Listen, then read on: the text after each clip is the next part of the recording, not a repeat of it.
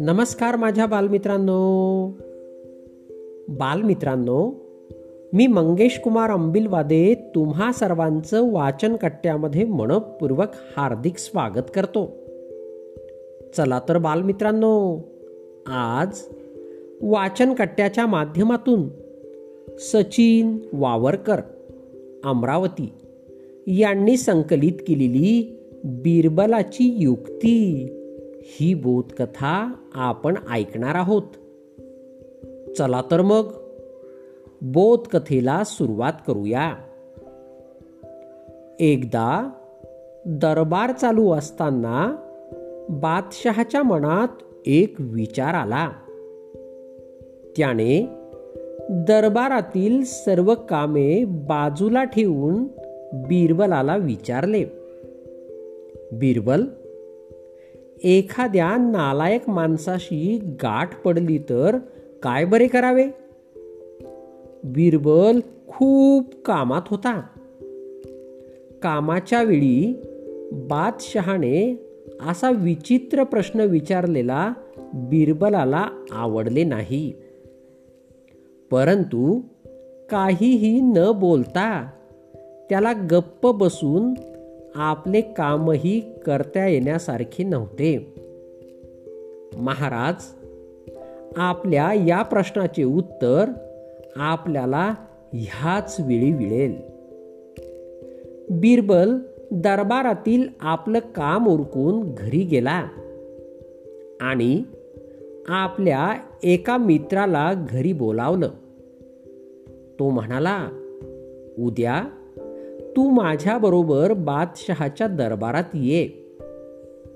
बादशहा तुला प्रश्न विचारतील. तू मात्र काहीच बोलू नकोस.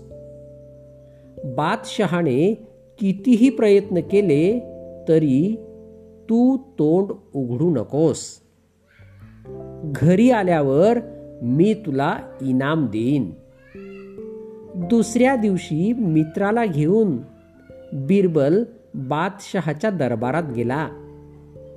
बादशहाला मोजरा करून तो म्हणाला खाविंद आपल्या कालच्या प्रश्नाचं उत्तर माझा हा मित्र देईन.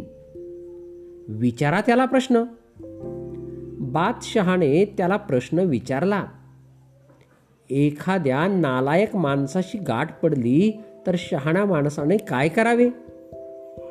बिरबलाचा मित्र काही न बोलता चुळबुळ करत राहिला.